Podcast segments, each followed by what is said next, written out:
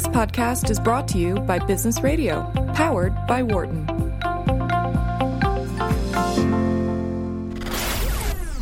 You're listening to the Wharton Sports Business Show on Business Radio, powered by the Wharton School, Sirius XM 111. Welcome back. This is the Wharton Sports Business Show on Business Radio, Sirius XM 111. This is George Perry with Ken Shropshire. And Ken, we just had a, a, great discussion about the Olympics and the, the business of the Olympics, and particularly the well, obviously the Winter Olympics. But it's time to switch gears to a more warm weather sport, which you being in Arizona, you are able to do every day. Me being in Philadelphia, not so much. so I'd like to welcome to the show uh, Mike Davis, who is the executive director and CEO of the United States Golf Association. Uh, Mike, welcome to the show. George, Ken, nice to be with you. And uh, you know, I, I am, I'm assuming with your affiliation with Wharton that you're both Philadelphia Eagle fans. So, uh, congratulations. Being a Pittsburgh Steeler fan, I was uh, I was rooting rooting for the cross state uh, team, and uh, so good, nice going. Uh, that must have been painful. We're, we're glad you were got, got, on the on the bandwagon. The Pennsylvania Eagles. We'll, we'll, we'll leave, we'll That's right. You know, way back, it, it was actually the uh, they were called the Steagles at one point back. Um, I think during the wars when both organizations couldn't figure out how to keep it going individually, so they they merged for a year and they were called the Steagles. So interesting history. Yeah, yeah, no, it, it is fascinating. I mean, it fit in the same ranks of the you know a, a, league of their own with the, the women playing baseball and, and, that sort of thing. No, that that's a, that's a, that is one of those fascinating stories in in sport. Yeah, I was I was wondering when the government when the governor said that the entire state of Pennsylvania was proud of the Eagles. I was like, I, I wonder how those Steelers fans are feeling about that. You, you know, you got to remember, uh, the, uh, Steeler fans. Um, we have six Super Bowls, and oh, okay, okay, I know where this is going. so uh, anyway, it was it was a great game. Well, fantastic. But Mike, we, we brought you on to talk a little golf. So um, we are going to uh, before we get into kind of your background and your role there at USGA and the kind of the future of golf here. Um, maybe for our audience, you can um, give a little bit of an overview of, of kind of what the difference is between the because I'm in the business and sometimes it's become confusing. The difference between the USGA, the PGA Tour, and kind of the PGA of America.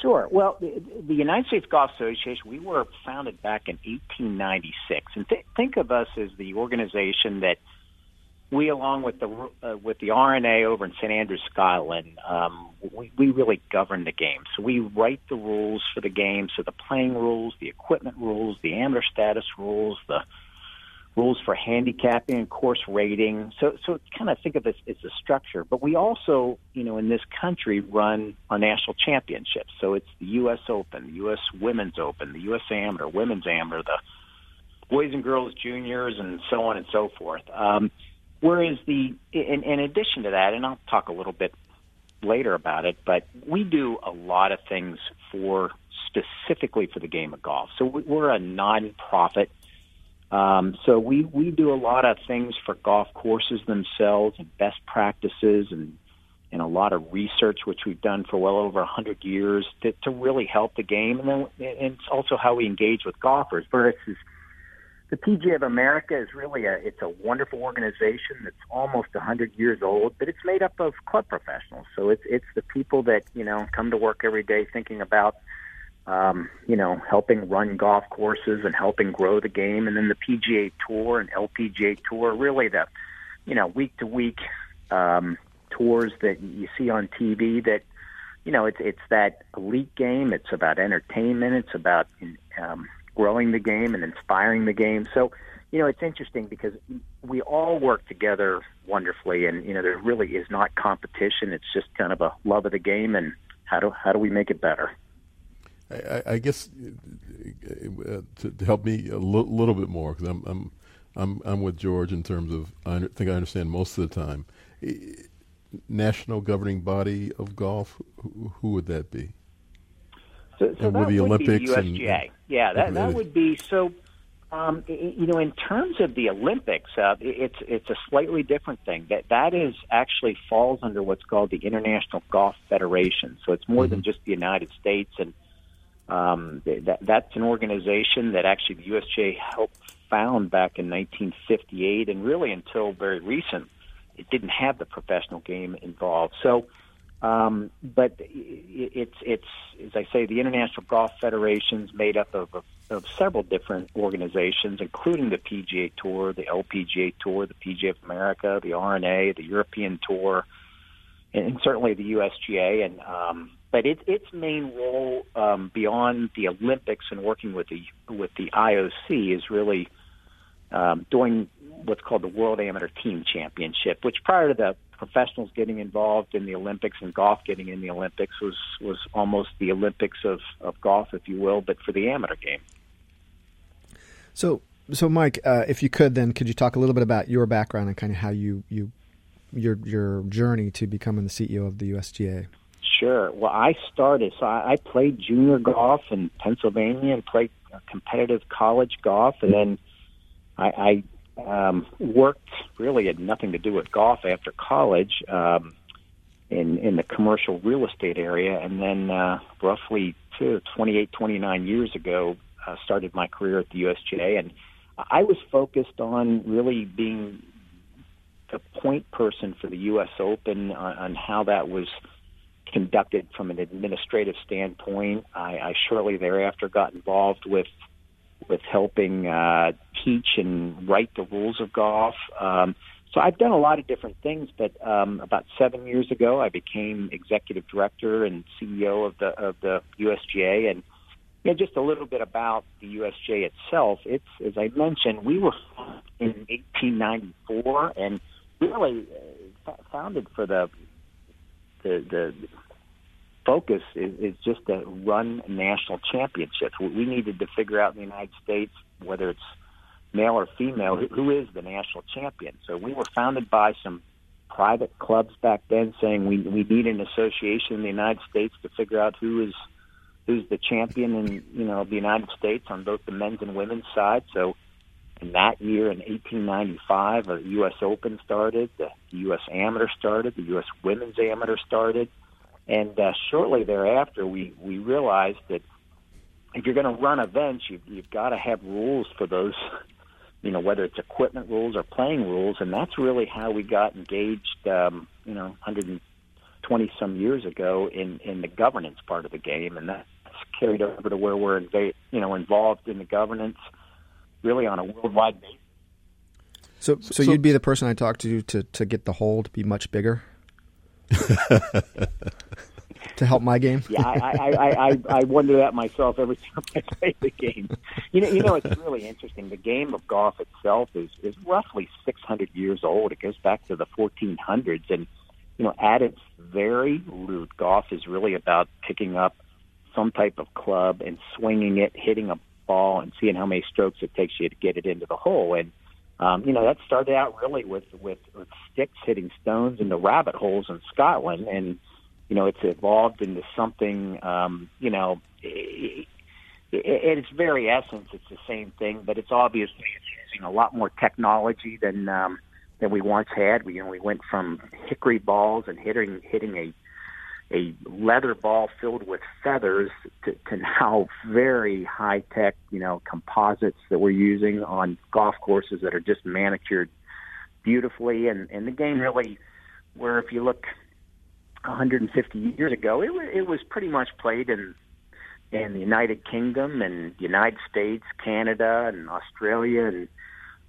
you know South South Africa, maybe Argentina. But but for the most part, it was it wasn't a lot of countries, and now it's you know we've got over 150 countries that are member members of the International Golf Federation, and you know perhaps other than soccer, it, it's about as international as it gets in terms of participation and and um, you know it's and it's you know you look just here in the United States, it is a big business. It's a you know its direct impact is over 70 billion dollars, and it's got two million people directly employed in the game in this country, and it's um, it does more for charity than all the other sports put together. And so it's it's a it's a big thing, and you know probably the best thing about it is it's a game of a lifetime, and it's it's for beginners, it's for experts, it's it's a game that you can play of you know varying skills. You can play on an equitable basis through the handicap system, which I'm not sure I, I can think of another sport where you can do that. So it's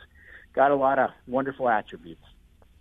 So, so you mentioned uh, a great aspect of, of, the game of golf that I don't think a lot of people understand. And again, I, I, don't know exactly the USGA's role in it, and that is the the, the charitable nature of, of, of, many of the tournaments that, that take place. I mean, people know when you know they kind of put together something to, to raise money, but there, there, in just about every tournament there is some sort of charitable aspect. Could could you talk about that?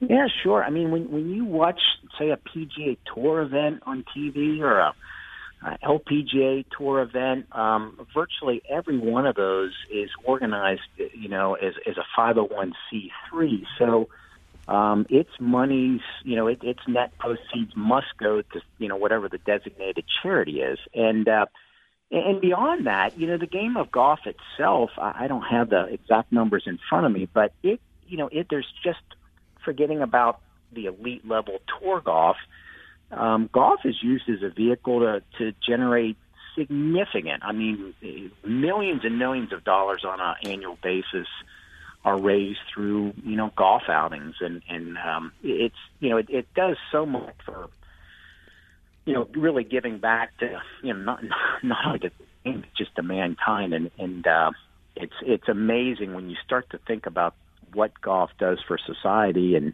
in addition, just the recreational and social aspects and what it does for the environment. Um, it's got a great story to tell. So, so, Mike, I'm I'm a hacker when it comes to golf. I'm actually a, a, more of a tennis player, but um, but I've noticed how much the technology has has kind of changed the game of tennis, and, and certainly you can see that um, just from the the bigger and bigger drivers that I keep having to buy every couple of years that the technology is is changing the game of golf. How do you balance the you know technology good for the game, technology maybe not so good for the game, and, and how do you guys constantly monitor that and, and make sure that everybody's kind of on this level playing field and that it isn't making the it's actually making the game better as opposed to making it worse?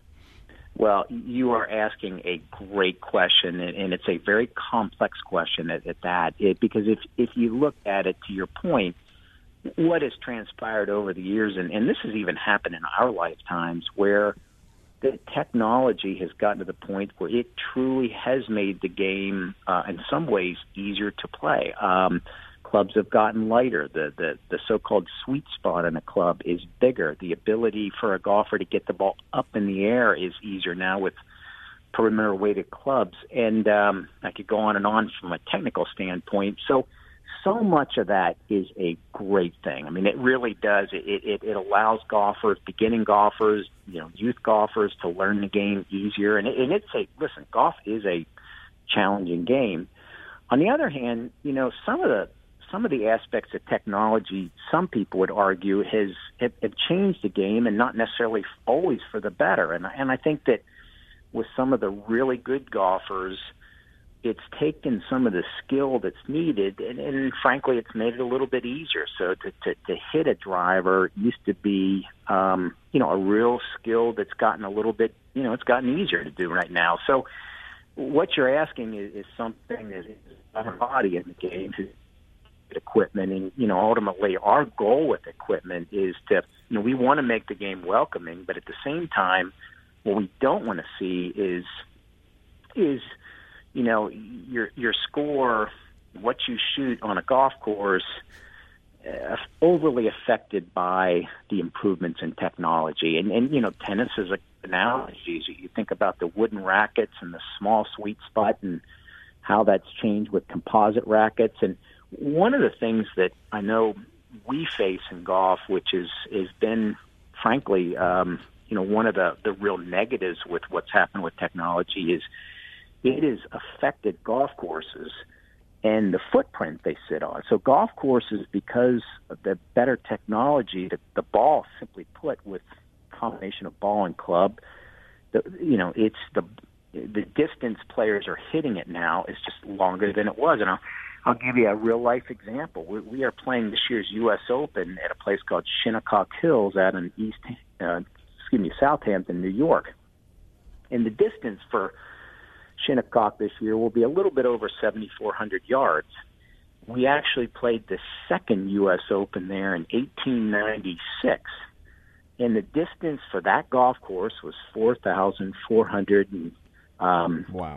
yards.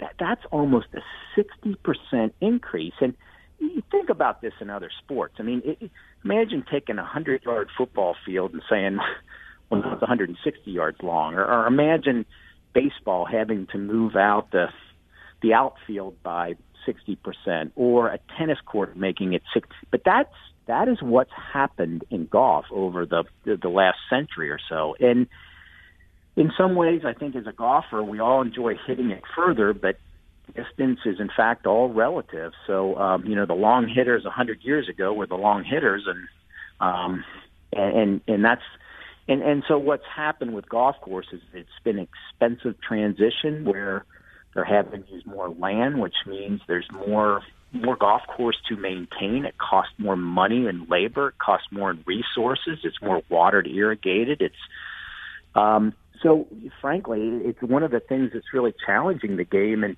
while there's many parts of the game which are in outstanding condition, I mean the game the game's growing globally. We are seeing here at home, we, we've got more junior golfers than we've ever had. We've got more women and more girls playing we've ever had. We've we have more non-Caucasians playing. So there, the, the future is very bright. But the one thing that that is challenging the game right now is the golf course itself because you know, we have a little over 15,000 golf courses in the United States, and there's roughly 33,000 in the world. And those, you know, many of those are businesses, and that they're challenged that, you know, as the the cost to maintain golf courses and labor and the inputs, you know, such as fertilizer or water, those have continued to go up at a much higher rate than the revenues have gone up. And and we've gotten to a point now where in the United States we have one out of four golf courses that are not making money. So if there's a pressure on the game of golf right now, frankly, it's really directed at the golf courses themselves and um so it's something I can tell you the USGA is laser focused on and ways to really help the game, and whether that's best practices or lessening water usage or or you know even how, how does equipment affect the, the footprint of a golf course, the size of it. Hey, Mike, let me ask you a real practical question. I hate, hate to make this the uh, personal service show, but, but so I, I, you know, and I'm listening to what you said about about the equipment, especially. I'm you know I'm out here. Spend a lot more time in Arizona, as, as, as George suggest, suggests. I'm able to play a little bit more, but I'm I'm stubborn. I'm I'm the kind of guy. So I don't want to buy any new clubs until I can really my stroke down. I've been saying that for about ten years, but I did buy some clubs about three or four years ago. I, I'm wondering how often you you should say, "Let me upgrade the technology." Is there any kind of rule of, of, of, thumb that you should think about? I mean, I know, I know you know the, the manufacturers want you to do it every season, but is there some, you know, I mean, I'm, I do not have a persimmon drive or anything like that, but right.